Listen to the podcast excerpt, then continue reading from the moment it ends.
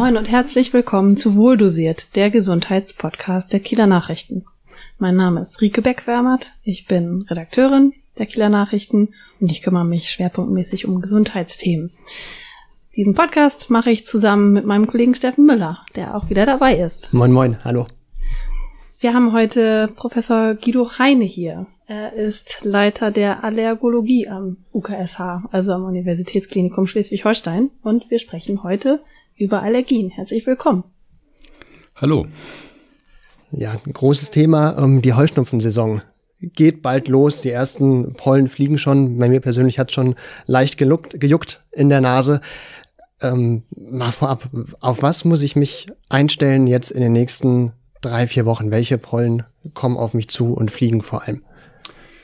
Wir haben jetzt Anfang April. Das ist die Saison, wo so langsam die Birkenpollen anfangen zu fliegen. Auch ihren Maximum werden sie im April haben und Richtung Anfang Mai wird die Birke dann nachlassen als letzte der Frühblüher der Fagalis. Die Gräsersaison erwarten wir dann erst ab Juni, so dass im frühen Mai, Mitte Mai erwarten wir eine ruhigere Zeit. Ist es denn so, ist ein Mythos, dass es ähm, durch den Klimawandel mittlerweile früher losgeht tatsächlich mit den ähm, Pollen, mit der Allergiesaison? Ja, es ist so, dass in Deutschland gibt es unterschiedliche Stationen, wo Pollen gezählt werden und das kann man ganz gut nachverfolgen. Gibt es auch öffentliche Stellen, ähm, wo das ähm, veröffentlicht wird, wo man es sehen kann. Kurz gefasst ist es so, es scheint so äh, über die letzten 20 Jahre beobachtet so zu sein, als ob es früher losgeht. Also die ersten Frühblüher kommen schon Mitte Dezember und nicht Ende Dezember. Und ähm, auch zum Beispiel die Birke fliegt halt jetzt äh, länger als nur April, fliegt auch in den Mai rein. Und hört die Saison dann auch später auf im, im Jahr? Man muss halt die Pollen, also die Pflanzen eigentlich an für sich so mhm. sehen und ähm, geringe Änderungen sieht man schon. Und ähm, ich will jetzt nicht sagen, dass alles immer mehr wird, ja. ja. Das ist äh, so nicht gemeint. Ja. Aber man kann, ähm, die, wenn man die Frühblüher so begreift als eine Familie von Pflanzen, die der Mensch nicht auseinanderhalten kann, fangen die in der Summe früher an und hören später auf. Bei den Gräsern ist es so, dass sie schon auch länger fliegen. Ob die unbedingt früher anfangen, denke, das ist so klar noch nicht. Gibt es ja auch lokale Unterschiede dann auf Deutschland verteilt.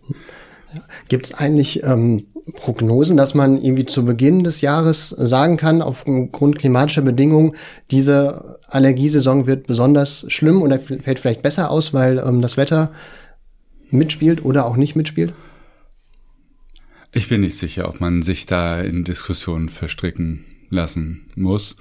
Es gibt Leute, die sagen, dass jedes zweite Jahr die frühe Blähsaison stärker ist und ganz klar ist, dass es nicht jedes Jahr gleich ist. Das merken viele Allergiker, gerade wenn sie sich immer drum gedrückt haben, zum Arzt zu gehen.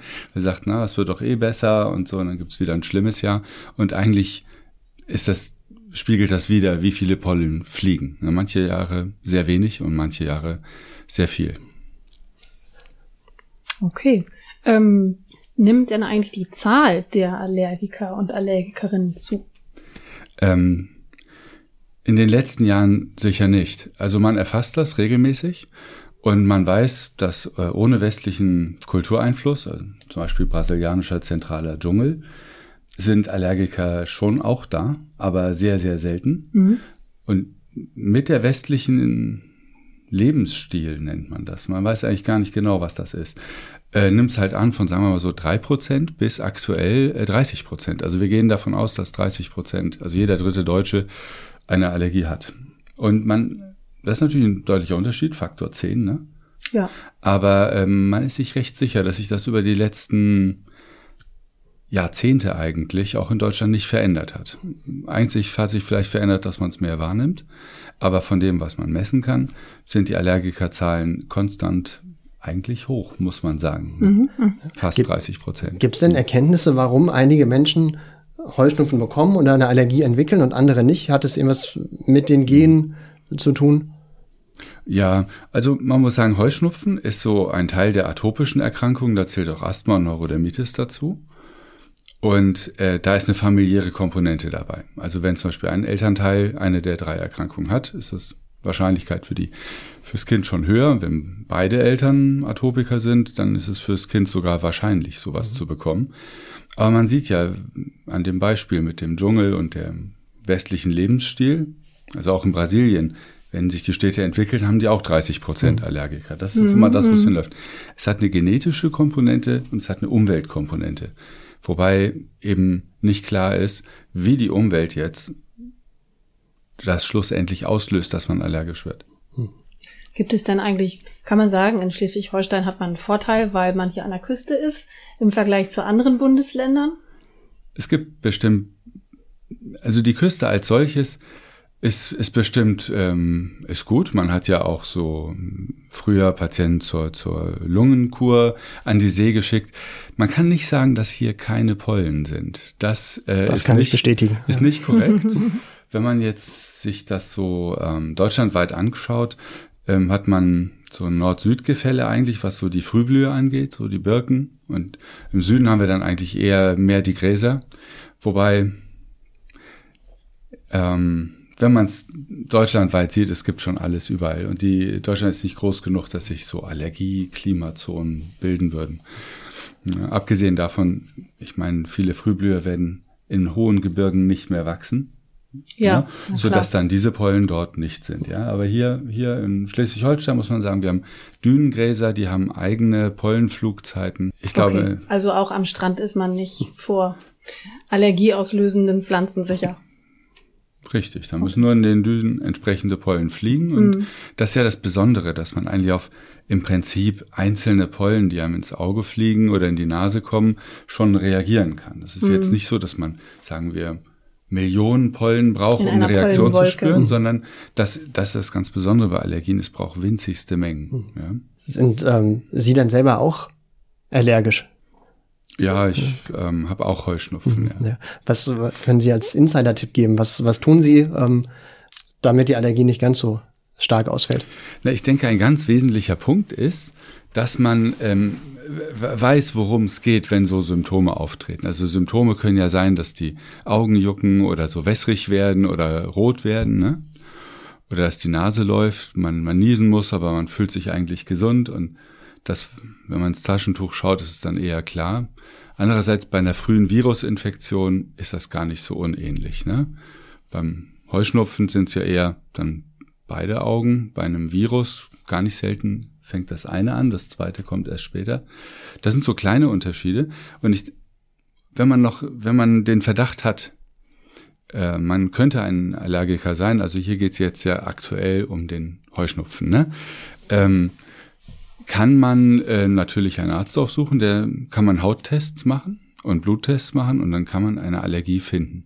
Ne? Allergien sind ja eben kein Gefühl, mhm. sondern sie sind äh, messbar. Mhm. Ne? Und wenn man, wenn man das nicht direkt möchte, kann man ja auch so, ähm, es gibt so Apps, wo man Pollenflug ähm, mit Symptomen zusammenbringen kann. Mhm. Die kosten auch nichts. Da gibt's unterschiedliche von Krankenkassen, von Behörden in Deutschland, von Firmen.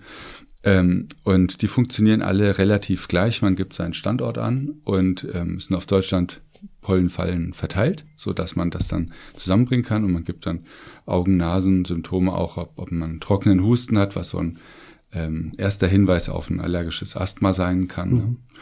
Und äh, man kann dann die Symptome mit dem Pollenflug und dem Tag zusammenbringen, macht das über eine Saison und kann das so zusammenbringen. Das haut oft hin bei den mhm. Allergikern, muss man sagen. Und wie ist es bei Ihnen? Ist es bei Ihnen stärker ausgeprägt oder mild? Müssen Sie sich selbst behandeln mit mhm. Medikamenten mhm. oder kommen Sie so zurecht? Ja, ich meine, äh, ich bin seit vielen Jahren mit Allergikern umgeben im Rahmen der Sprechstunden und ähm, glaube, würde von mir sagen, ich bin ein leichter oder mittelschwerer Heuschnupfenpatient, wenn man das so will, ja. Ja. Und ich meine, es ist, es ist natürlich ähm, jetzt die Frage, ob ich mich selber behandeln würde. Ähm, der Punkt immer, ähm, wie hoch ist der Leidensdruck? Ne? Wie viel macht denn das aus? Ne? Und ja. wenn man sich halt äh, das ist etwas, was man mit sich abwägen muss. Mhm. Ne? Es ist so, dass durch äh, Antihistaminikum-Tabletten kann man große Schritte nach vorne machen mit wenig Aufwand. Also das eine ist, die sind ähm, frei verkäuflich und mhm. quasi überall verfügbar und auch ähm, nicht, ähm, nicht teuer. Und die Wirkung lässt auch nicht nach oder lässt die, irgendwann nach? Hm, also der, ein Antihistaminikum ist so eine Basistherapie, gibt's in Tablettenform. Mhm. Und das blockiert den Histaminrezeptor im Körper, so dass die allergische Reaktion schon stattfindet. Aber man kriegt den Anteil, der die Nase laufen lässt oder die Augen rot macht, den Anteil kriegt man halt nicht mehr mit. Mhm. Und weil der Körper ständig neue Histaminrezeptoren äh, bildet, mhm. ist die Wirkung zeitlich begrenzt. Weil ah, sozusagen neue Rezeptoren gebildet werden und dann ist das Antihistaminikum sozusagen abgebaut mhm. und verbraucht, so dass man in der Regel ein bis zwei Tabletten täglich nimmt, um eine recht gute Wirkung zu erzielen. Und mehr davon zu nehmen, kennen wir aus anderen Erkrankungen, kann man machen, ist aber bei Heuschnupfen in der Regel nicht notwendig. Mhm. Ne? Und das heißt, die nehmen dann auch, wenn, wenn sie dann ähm, merken, die Nase juckt, Augen drehen, dann nehmen sie auch dann, dann mal eine Tablette dann zwischendurch. Wenn, wenn man seine Saison kennt, mhm. dann ja. ähm, würde ich das immer tun, ähm, ein oder zweimal täglich, mhm. weil man schläft besser und über den Tag fühlt man sich fitter. Mhm. Und ähm, ist ja auch lästig, wenn man immer äh, ja. niesen muss, wenn man Gerade rausgeht, in der ne? Corona-Zeit, wenn man dann ähm, Heuschnupfen hat, wurde man wahrscheinlich auch fälschlicherweise dann gern verdächtigt. Ja, ja, ja. Mhm. Da gab's ähm, dann umfangreiche auch in den Fachgesellschaften so Tabellen, wie man das von den Symptomen her auseinanderhalten mhm. kann und, und all das. Und auch natürlich die Allergiker ähm, Sorge hatten, dass ihre Medikamente dann sich auf Covid auswirken, wobei man sagen muss, für die äh, es gibt nur sehr wenig Medikamente, die sich ähm, mit Covid schlecht verhalten haben und die Allergiemedikamente kann man grundsätzlich ähm, durchlaufen lassen. Gibt es auch genug Untersuchungen. Also diese Antihistaminika wären jetzt bei einem, auch bei einem Infekt kein Problem, muss man nicht pausieren. Ne? Mhm. Und das ist sozusagen, man muss die, die, die Limitation auch kennen. Also dieses Antihistaminikum wirkt gut gegen Nasenlaufen und Niesen und Augenbrennen und Augenlaufen. Es ähm, stoppt aber die allergische Reaktion nicht. Wenn also die Nase nach und nach ja. zuschwillt, ja. was vorkommen kann, oder die Augen immer weiter anschwellen, dann muss man sich fragen, ob die Nasenschleimhaut nicht geschwollen ist durch die ständige Entzündung durch die Allergie. Und das kann man sehr schön mit äh, Nasensprays stoppen und natürlich nicht diesen abschwellenden, sondern, abhängig machen. Ja, mhm. der Körper gewöhnt sich an diese abschwellenden Nasensprays sehr schnell und dann schwillt die Nase zu, wenn man sie sein lässt. Ganz mhm. ungünstig. Mhm. Würden wir nie empfehlen zu tun. Aber es gibt so ähm, Nasensprays mit modernen Cortisonen, die werden in der Schleimhaut abgebaut die betreten den Körper nicht. Da gibt's diese Cortison-Nebenwirkungen so. wie Osteoporose oder Diabetes oder Bluthochdruck. Das sind ja Dinge, die man durch Cortison-Tabletten kriegen kann. Wird man nie mit Heuschnupfenmitteln bekommen. Das geht gar Aber das nicht. Das ist ja auch eine gute und Nachricht. insofern gibt es in der Anwendung von dem Antihistamin-Tabletten und dem äh, Cortison-Nasenspray gibt es äh, keinen Wirkverlust auf Dauer und es gibt keine Langzeitnebenwirkungen, mhm. so dass man das tun kann. Hast du sowas schon mal probiert, Cortison-Nasenspray? Ja, habe ich, hab okay. ich probiert. Ähm, ich habe das Gefühl, bei mir wirken die Tabletten oder die Medikamente generell weniger gut. Ja, also mhm. es ist ähm, zumindest kein kompletter Heuschnupfenstopp. Ja, es ist mhm. wahrscheinlich mildert es die. Äh, es mildert die, ab. Ja. ja, es mildert ab, aber es ist kein kein kompletter ähm, ja, Heuschnupfenstopp, also ja. es juckt, ja. läuft und alles, was dazu gehört.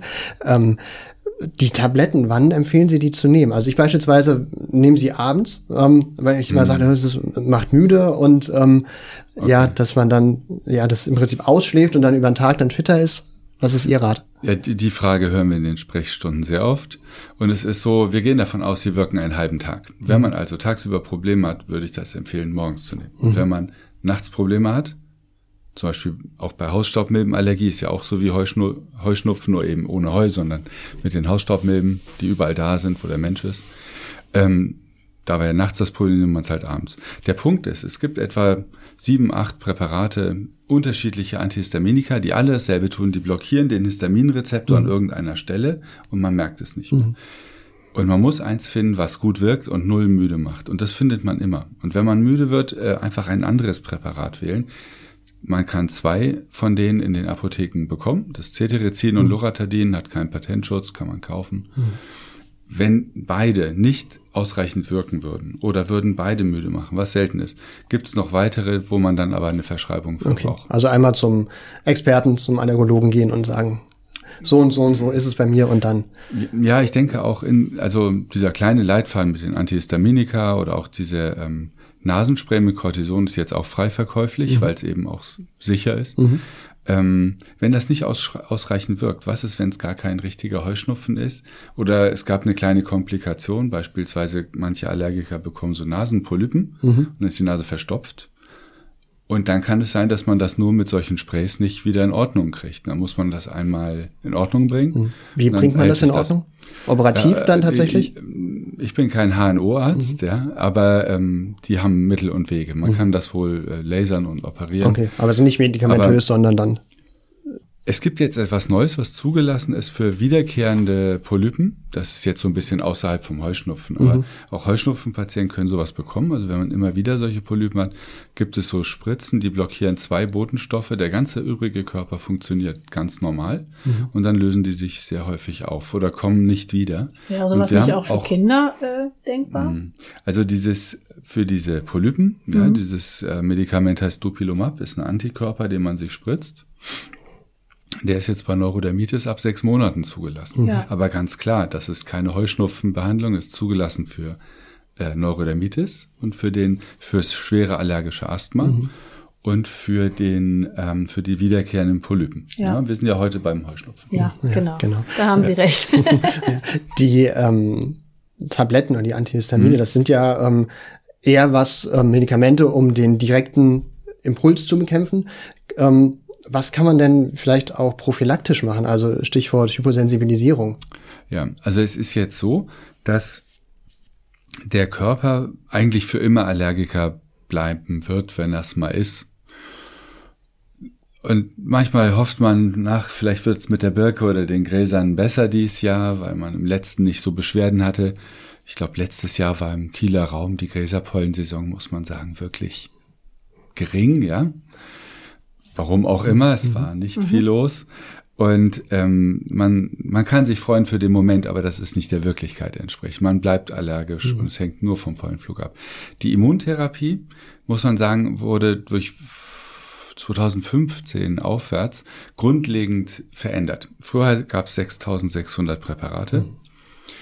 Und ähm, es wurde dann eine neue Regel eingeführt, die Therapieallergenverordnung. Und nur Präparate mit einer Wirksamkeit gegen Placebo und auch einer Dosis-Wirkungsbeziehung im richtigen hohen Wirkungsbereich dürfen weiter nach dieser Regelung äh, verordnet werden. Die ist in Kraft. Und es gibt eine Übergangsphase für die Präparate, wo Studien ausstehen. Es sind aktuell kaum mehr 70 Präparate im Markt. Alle mhm. anderen sind verschwunden. Und insofern kann man sagen, die Immuntherapie, die man heutzutage gibt, hat mitunter nichts mit der zu tun, die man vor 20 Jahren oder auch vor 10 Jahren bekommen hat, weil die Präparate, die jetzt da sind, Wirksamkeit gezeigt haben. Mhm. Vorher war das ähm, so, dass die Präparate entstanden sind, weil man einen Menschen ausgemessen hat und hat gesagt, okay, wir haben die und die unterschiedlichen Allergien und wir behandeln die gleichzeitig. Jeder Mensch individuell es hat sich aber gezeigt, dass die Wirksamkeit ist nicht so gut, wie wenn man so wie heutzutage beispielsweise erst Birke, Erle, Hasel, dann die Gräser, dann die Milben mhm. behandelt. Man hat jetzt auch festgestellt, man kann das auch quasi gleichzeitig machen. Und wir haben nicht wenige Patienten, die haben angefangen beispielsweise mit der Gräserpollen-Immuntherapie, weil das das Hauptproblem war, und haben dann Birke dazugenommen, weil das das zweitgrößte Problem war. Und im Verlauf fiel auf, die Milbe war eigentlich auch immer störend und dann behandeln wir die auch. Wir haben Patienten auf drei Immuntherapien und das geht. Mhm. Und, und das man, sind dann auch immer unterschiedliche. Also, also wir suchen uns die, den Menschen, bei den Menschen die wichtigste Allergie aus. Mhm. Und diese Allergie wird zuerst behandelt. Okay. Und dann schauen wir, können wir eine zweite dazu nehmen? Und das geht mit den genannten ähm, Frühblühern und den Gräsern und der Milbe geht das sehr gut. Mhm. Und mit anderen muss man das dann abwägen was wird einen erwarten bei so einer Immuntherapie? Ne? Also früher hieß das Hyposensibilisierung und das, das stimmt inhaltlich nicht. Man ist immer noch sensibilisiert, es passiert halt nichts mehr, man wird tolerant. Heutzutage heißt es einfach Immuntherapie. Allergen-Immuntherapie. Mhm. Und was man erwarten kann, wenn das, wenn der Mensch und das Präparat gut zusammenpasst, das wissen wir nicht immer voraus, aber mhm. sehr oft passt das gut, dann wird man beispielsweise statt fünf Monate Gräser oder Frühblüherzeit noch fünf Tage haben. Also dann, wenn am meisten Allergen kommt, kommt das noch durch, auch mhm. nach der Behandlung. Aber ähm, man hat nicht mehr das alltägliche Problem und Behandlungsbedarf. Mhm. so ein Beispielpatient mit Gräserpollentherapie oder jetzt auch Birke, der wird dann zwei, drei Tage pro Jahr noch Antihistaminikum nehmen. Das wäre ein sehr gutes Ansprechen. Mhm. Können, können Sie denn diese Immuntherapie jedem Betroffenen empfehlen oder kommen dafür nur bestimmte Patienten in ja, Frage? Es war so, früher waren die Pollenpräparate nicht so sauber wie jetzt. Es konnte auch zu Chargenschwankungen geben. Das wurde damals immer gespritzt und dann gab es auch mal allergische Reaktionen auf das Präparat. Ist natürlich verwirrend, wenn man eine Spritze kriegt mhm. und dann eine Heuschnupfenattacke hat. Mhm. Oder eventuell auch mehr. Heutzutage muss man sagen, eigentlich weder in der gespritzten Form noch in dieser neueren Form, wo man sich das täglich unter die Zunge Zunge klebt oder tropft, je nachdem. Für all diese Therapien ist eine sehr hohe Sicherheit und Verträglichkeit gegeben. Und persönlich würde ich sagen, man kann die Reaktionen, die unerwünscht sind, eigentlich an der Hand abzählen, die ich in den letzten zehn Jahren erlebt habe. Mhm. Ne? Bei der Unterzungenvariante kann es kribbeln, es kann sogar so lästig sein. Da kann auch kleinere Schwellungen geben in den ersten Tagen, dass das Leute abbrechen. Die Abbruchquote bei der Unterzungenvariante ist hoch. Was, was lege ich mir da unter? Wie muss ich mir das vorstellen? Das ist ein hochentwickeltes Produkt. Also entweder sind es Tropfen mit Pollen drin mhm. oder so eine äh, Gelatine-Matrix, ähm, wo die Pollen drin sind. Man muss sich das vorstellen wie ein, ein wie so ein kleiner Chip, mhm. der sich ähnlich wie einem Gummibärchen dann auflöst mhm. und die Pollen in zwei Minuten abgibt. Das mhm. heißt, so. man gibt das mhm. sich selbst jeden mhm. Tag unter mhm. die Zunge, hält einen Moment, Ruhe, ja. dann wirkt es und dann ähm, kann man den Mund ausspülen und der Tag geht ganz normal weiter. Wenn man es halt häufig vergisst, ist man nicht der richtige Mensch dafür, dann wird es nicht wirken. Gibt sehr gute Daten zu. Aber wir haben auch sehr gute Ansprecher, muss man sagen. Und wir haben ähm, was Besonderes am UKSH. Wir haben so ein Shared Decision Making Projekt, wo wir den ähm, Patienten so anbieten, ähm, Infomaterial zu lesen oder auch Filmchen zu gucken, wo wir erklären, was die Unterschiede der Immuntherapien sind. Und der wesentliche Unterschied ist, werde ich monatlich gepikst und habe eigentlich sonst nichts damit zu tun. Ich muss halt den Weg in die Praxis mhm. schaffen. Mhm einmal im Monat oder alle sechs Wochen spätestens?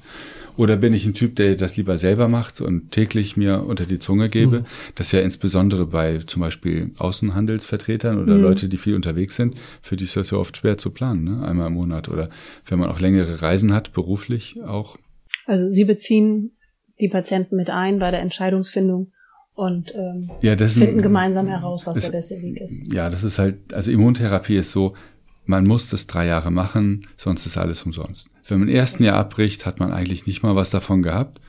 Bricht man nach dem zweiten Jahr ab, hat man gemerkt, wie gut das werden kann. Im zweiten Jahr werden die Symptome deutlich besser, aber es hält nicht so lange vor. Es ist vielleicht im nächsten Jahr schon wieder fast wie vorher. Oder hält zwei, drei Jahre. Das ist mhm. nicht viel. Mhm. Hält man drei Jahre durch. Wir haben äh, Studiendaten, die bis zu 10, 20 Jahre später noch Wirksamkeit davon zeigen können.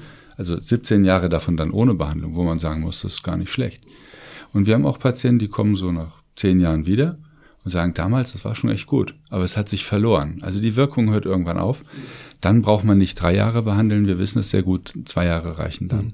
Wann sollte ich damit denn anfangen? Also bei mir ist es so, ich geht jetzt wahrscheinlich Ende Mai, Anfang Juni richtig los und macht es für mich dann tatsächlich noch Sinn, in diesem Jahr so eine äh, Immuntherapie zu beginnen? Oder ist es dann, dass man früher ich gehört bei den Spritzen, dass es eher im, im Winter gemacht werden soll? Wie ist das heute? Alles richtig. Also die ähm, gespritzten Immuntherapien würde ich immer außerhalb der Zeit einleiten und wir machen das in der Regel so, dass wir das im August planen, das Präparat bestellen und dann so auf September, Oktober anfangen, so dass wir auf jeden Fall vor der Frühblühersaison durch sind. Ähm, bei den Unterzungenvarianten ist es so, dass die ähm, Gräser kann man je nach Präparat teils unmittelbar vor der Saison anfangen. Es ist ja. sogar eins dafür gedacht. Mhm. Ähm, und das, das andere kann man sogar mitten in der Saison anfangen. Mhm. Aber der, der, viel wichtiger an Ihrer Frage war, wann fange ich damit an? Und ich denke, das ist der Punkt. Man fängt damit an, wenn man wahrgenommen hat, dass man Heuschnupfen hat und versteht, es wird nicht besser von alleine. Und es ist im Prinzip so, wenn man mit 32 oder 40 anfängt, hätte man vielleicht auch mit vorher anfangen Mit können, fünf. wer weiß das, mhm. ja. Es spricht gar nichts dagegen, auch Kinder damit zu behandeln, mhm. weil man sozusagen, ist ganz gut belegt eigentlich für die Pollen, dass man der Entstehung von einem allergischen Asthma vorbeugen kann. Mhm. Das heißt, äh, man, man heilt nicht, aber man verein, beeinflusst wesentlich, Disease Modifying heißt das, man beeinflusst wesentlich, wie der natürliche Verlauf vom Heuschnupfen ist. Man beugt Polypen vor, man beugt dem mhm. Asthma vor. Und nebenbei hat man auch im Alltag in der Saison nicht so viel Beschwerden. Also insofern der beste Zeitpunkt ist, wenn man verstanden hat und sich entschließt. Und in der Jahreszeit ist es häufig der Herbst. Ja. Mhm. Ist das eigentlich was, ähm, die Kosten, ähm, die von der Krankenkasse übernommen werden oder muss man da einen Eigenanteil selber übernehmen? Ist zuge also ist zugelassen von den Kassen, hat eine Rezeptzuzahlung. Hm. Okay. Was uns noch interessiert ist, kann eigentlich jeder jederzeit noch eine Allergie entwickeln, also auch im höheren Alter noch? Ich denke schon. Bei den allermeisten ist es so mit 20, 25 ist die Katze aus dem Sack. Mhm. Da hat sich gezeigt, wer sowas hat. Ist man über den Berg sozusagen. Es kann aber auch später kommen, muss man sagen. Es mhm. hängt ja auch teilweise vom Allergen ab. Wir haben ähm, Patienten, die kommen nicht aus Deutschland und die kommen hierher. Nach ein paar Jahren fängt es dann an. Mhm. Und in dem Land, wo sie herkommen, ich meine, Birken wachsen nicht überall, ja, ähm, weiß man dann schon, es, es ist tatsächlich dann auch sozusagen Individuum und Umwelt. Ne? Mhm. Ähm, mich persönlich interessiert nochmal die Frage nach diesem Mythos, Kinder, die gestillt sind, sind seltener Allergiker. Ähm, damit bin großes, ich groß geworden. Ganz großes Thema. Was kann ich tun zur Allergieprophylaxe? Ja. Es gibt auch eine Leitlinie dafür. Ähm, über mein Studium und die Assistenz und Facharztzeit oder auch aktuell, man verfolgt das ja mit einem Auge. Ähm, hauptsächlich Kinderärzte beschäftigen mhm. sich ja damit. Und die Inhalte unterscheiden sich sehr. Klar ist, dass äh, in einem Raucherhaushalt zu leben, ist ein Risikofaktor. Ja. Aber diese strenge Abwesenheit von äußerer Nahrung oder normaler Nahrung ist ziemlich vom Tisch, gerade was die, wir haben ein neues Problem, was heute nicht Gegenstand ist und damit könnte man auch Zeit füllen, ist die Nahrungsmittelallergie. Mhm. Ja. Es ist bei Kindern ein absolut im Moment in den letzten Jahren frappierend zunehmendes, auch muss man sagen, Problem. Mhm. Hat man nicht verstanden, woher, aber es zeichnet sich ab, dass je früher, je vielseitiger der Kontakt ist, den man mit äh, ganz normaler Nahrung hat. Ja. Das scheint der beste Schutz davor zu sein, auch für Risikopatienten Allergiker zu sein. Mhm. Also die, diese Empfehlung, nur stillen bis, bis so und so alt mhm. oder dann nur hydrolysierte Babymilch oder so weiter. Das ist für die normalen, erstmal gesunden Kinder eigentlich vom Tisch jetzt. Okay. Also ich habe zum Beispiel meine Kinder, jetzt Zwillinge, nicht lange stillen können und mhm. viele Mütter tauschen sich ja oft darüber aus mhm. und fühlen sich fast schlecht, wenn sie ähm, zufüttern oder mhm. wenn sie ihre Kinder nicht stillen. Das heißt, denen kann man schon mal sagen, es ist kein großes Risiko oder kein erhöhtes Risiko für eine Allergie, wenn man nicht stillt. Also Sie erleben mich jetzt hier nicht als Kinderarzt. Ja. Ähm, soweit ich das verfolgen kann, ist das aber alles richtig so. Ähm, okay. Je früher man Dinge äh, zufüttert, umso besser ist das. Aber also an einem gewissen Alter werden Kinder sich gar nicht so leicht füttern lassen. Das darf man nicht vergessen. Und ich glaube, da muss man immer so zusammen in einem Boot sitzen. Ja. Aber es spricht, äh, wie gesagt, nichts dagegen, auch gerade wenn so ein Kind neugierig guckt, äh, teilhaben zu lassen. Da muss man halt immer gucken, dass die am Anfang gerade mit oder ohne Zähne ein bisschen ungeschickt sind, dass man da nicht überfordert. Aber die Vielseitigkeit ist gut. Und ich finde es eigentlich auch einleuchtend, weil ähm, so ist der Mensch ja auch durch ja. die Evolution gekommen. Jetzt haben wir schon gesagt, ab einem gewissen Alter ist es wahrscheinlich, dass man kein, keine Allergien mehr entwickelt. Ähm, besteht denn die Chance, dass irgendwann im Laufe des Lebens die Allergie wieder verschwindet? Also erstens, ich glaube schon, ich wollte vorhin gesagt haben, man kann das sehr wohl auch in einem höheren Alter mhm. bekommen. Es hängt davon ab, wann man mit den Allergenen ausgesetzt ist. Meistens ist es bis 25, mhm. zeigt sich das. Aber wir haben Allergiker, die erst mit 40 oder 70 allergisch werden. Mhm.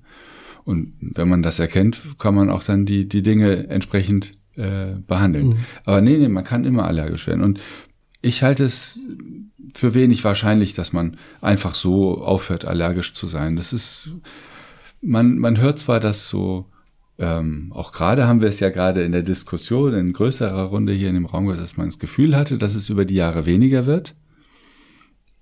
Aber wenn man dann konkret die Allergie diagnostiziert und konkret behandelt, wird man auch im höheren Alter sagen, das ist ein Unterschied wie mhm. Tag und Nacht.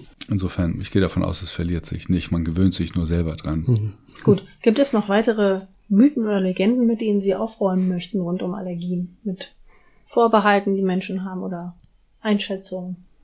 eine Sache, die, die, ähm, die ich auch wichtig finde, irgendwie, dass, dass wenn man glaubt, allergisch zu sein, dann sollte man sich dem stellen und so dieses, ähm, ich habe das Gefühl, allergisch zu sein gegen dies und das, kann Leute äh, furchtbar einschränken. Und ähm, insofern, ich denke immer, Allergie ist kein Gefühl und man sollte das messen. Und ähm, wenn man jetzt so die Frage beantworten ja. will, würde ich sagen, dass es ist aus meiner Sicht ist Heuschnupfen eine der, der häufigst ignorierten chronischen Erkrankungen mit mhm. eigentlich einem langen Rattenschwanz. Es gibt Untersuchungen, die zeigen, unbehandelte Heuschnupfenpatienten haben in der Schule Probleme zu folgen, schreiben schlechtere äh, Noten zum Teil. Sie können Asthma entwickeln, sie können Polypen entwickeln, die teils operiert werden müssen, wo man sagt, das kann man bestimmt nicht immer vermeiden, aber man kann es besser machen. Und sozusagen zu sagen, ach, ist nur ein Heuschnupfen, mhm. das, das, dem kann ich überhaupt nichts abgewinnen, weil aus meiner Sicht ist eine chronische Erkrankung, wo eine chronische Entzündung auch den Körper schädigen kann. Sicherlich bei einem Rheuma, wenn der Finger steif ist, das ist nicht zu übersehen, wenn man durch die Nase spricht die ganze Zeit. Das lässt sich schon leichter ignorieren. Mhm. Ne? Aber äh, im Prinzip muss man sagen, ist der ähm, Stellenwert nicht, äh, nicht äh, von ungefähr. Ne? Und ich denke, äh, um es kurz zu machen, ist eine der häufigst bagatellisierten chronischen Erkrankungen. Das ist ähm, aus meiner Sicht so und ähm, das ist natürlich schade. Ja, wir bedanken uns für Ihren Besuch hier. Ähm, vielen Dank, Herr Professor Heine. Ja, gerne. Und wünschen allen Allergikern eine möglichst stressfreie Saison. Vielen Dank. Bis zum nächsten Mal. Tschüss.